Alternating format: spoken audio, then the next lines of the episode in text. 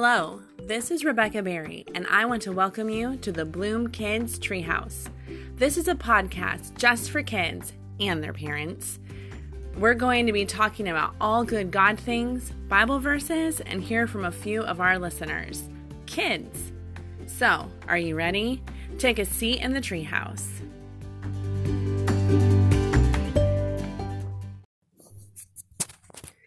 If you are one of the families that is joining in on the Bloom family boxes, you should know that today's podcast episode is also the first lesson in your May Bloom family box.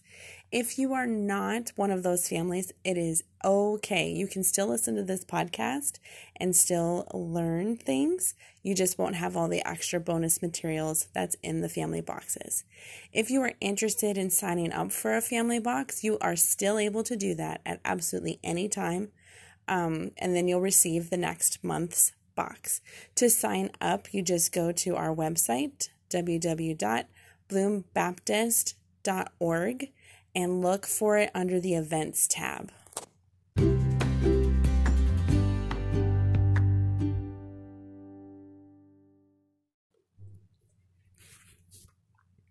All this month, we're going to be talking about remembering. Specifically, we're going to dig deep into remembering the faithfulness of God. Now, I always try to define words as I use them so we can all try to learn together. And faithfulness is another one of those kind of big, kind of churchy words. We say it a lot, but sometimes we forget to think about what it really means. If someone is faithful, that means you can trust them to be there for you and to do what's right. You might have a dog that always waits to greet you when you get off the school bus.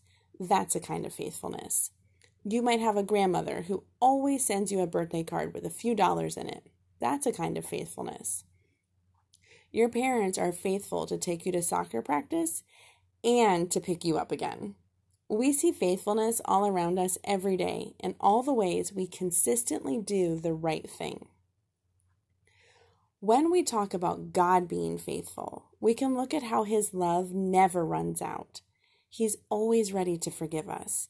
He's always ready to help us get through something that's really hard or scary. And a lot of times we see God doing miracles that show that He's faithful to take care of His people. This month, we're going to look at a few of those stories with exciting miracles that showed God's people that He was faithful to them. He wasn't going to forget about them, or get bored and go do something else, or give up on them because they kept messing up. God continued to do what was right for his people, even when they didn't do what was right.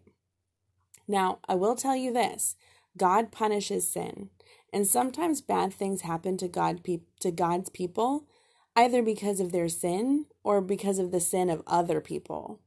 We live in a world where bad things still happen because there is so much sin in the world. So, God's faithfulness doesn't mean everything is always sunny and easy. Sometimes I really wish it did. We all wish that from time to time. But it's in the hardest thing that God shows up and his faithfulness means the most. Okay, so today we're going to read one of the Psalms. A psalm is like a poem or song written to God. There's a whole book of them in the Bible. It's the biggest book of the Bible, in fact. And a lot of worship songs we sing have words taken right from the Psalms. Also, I don't know why there's a P at the beginning of the word, but you know how that goes sometimes silent letters and all that. So, this is Psalm 77. The beginning of it is kind of sad. Actually, it's very sad. The writer of this psalm is very frustrated and even scared. Do you ever feel frustrated and scared? I definitely do. And it's good to know that even people who wrote the Bible felt that way. Their words tell us what to do when we feel that way. I'm going to read the first 12 verses. If you want to follow along, pause the podcast for a minute to grab your Bible. We're reading Psalm 77, starting with verses 1 through 12. I cried out to God for help. I cried out to God to hear me. When I was in distress, I sought the Lord. At night, I stretched out untiring hands and I would not be comforted. I remembered you, God, and I groaned. I meditated, and my spirit grew faint. You kept my eyes from closing. I was too troubled to speak. I thought about the former days, the years long ago. I remembered my songs in the night. My heart meditated, and my spirit asked, Will the Lord reject forever? Will he never show his favor again? Has his unfailing love vanished forever? Has his promise failed for all time? Has God forgotten to be merciful? Has he in anger withheld his compassion? Then I thought, To this I will appeal the years when the Most High stretched out his right hand. I will remember the deeds of the Lord. Yes, I will remember your miracles of long ago. I will consider all your works and meditate on all your mighty deeds.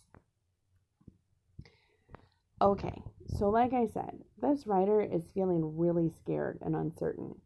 Remember the word we learned a few weeks ago? Unsettled? I'd say he's definitely feeling unsettled. He's afraid that God is going to stop being faithful to him and his people. That's a really big fear. So, what does he decide to do? In verses 11 and 12, he says, I will remember the deeds of the Lord. Yes, I will remember your miracles of long ago. I will consider all your words and meditate on all your mighty deeds. He decides to remember everything that God has done. He's going to remind himself of all the ways God has been faithful in the past, all the times God showed up in a big way to take care of his people. So let's go back to Psalm 77 and see what the writer is thinking about. Picking up at verse 13. Your ways, God, are holy. What God is as great as our God? You are the God who performs miracles. You display your power among the peoples. With your mighty arm, you redeemed your people, the descendants of Jacob and Joseph. The waters saw you, God. The waters saw you and writhed. The very depths were convulsed. The clouds poured down water. The heavens resounded with thunder.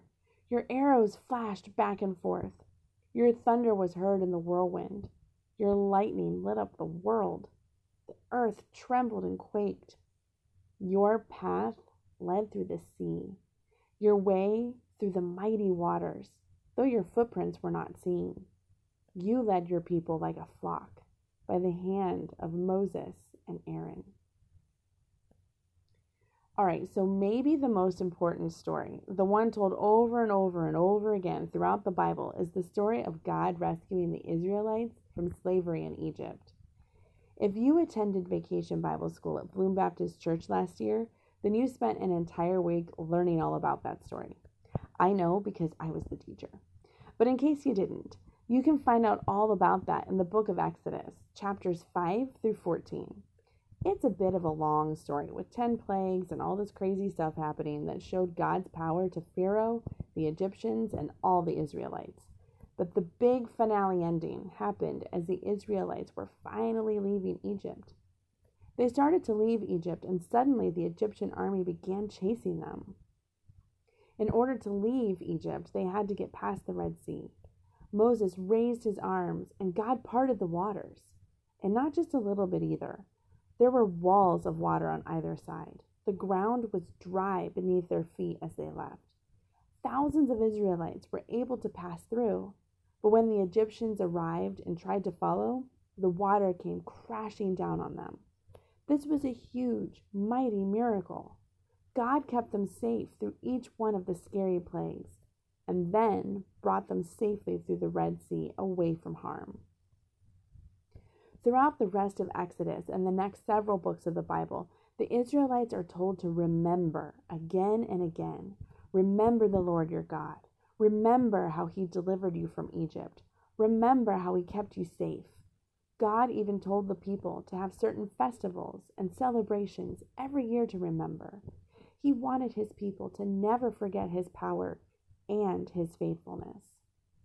When life is frustrating, scary, or unsettling, like it was for the writer of Psalm 77, it's really easy to forget everything God has already done. Sometimes it seems like all we can think about is what's happening now, what we don't like or don't understand, or what makes us afraid. God knows that. He knows that we have trouble remembering, which is why it's commanded so many times and why He gave people traditions to help them remember. Sometimes He even commanded them to create memorials to help them remember. We're going to look at two of those stories in the next two weeks. Anyway, we have those traditions. Every year at Christmas, we remember when Jesus came as a baby. Every year at Easter, we remember when he died for our sins and rose again so that we can all have eternal life. Every time someone is baptized, we remember that we are all new creations in Christ.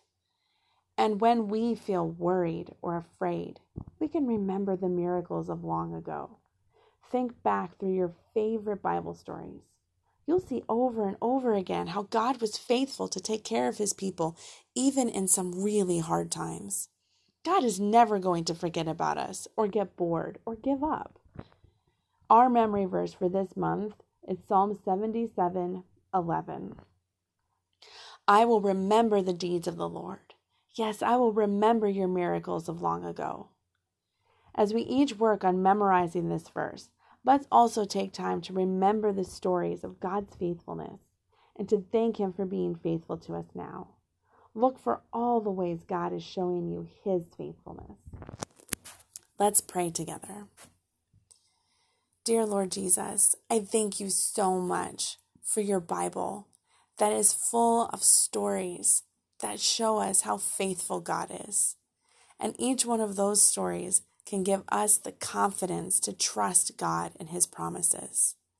I also thank you that there are Bible verses that show that it is okay for us to be afraid and to worry sometimes and to know that we can take those worries to you. That we don't have to hold on to those things, but that we can remember who you are and then begin to let go of those feelings. Thank you for loving us no matter how we feel or if we mess up.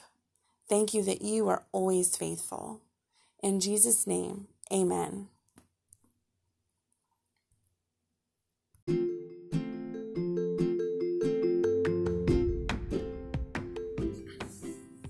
Thank you for stopping by the treehouse this week.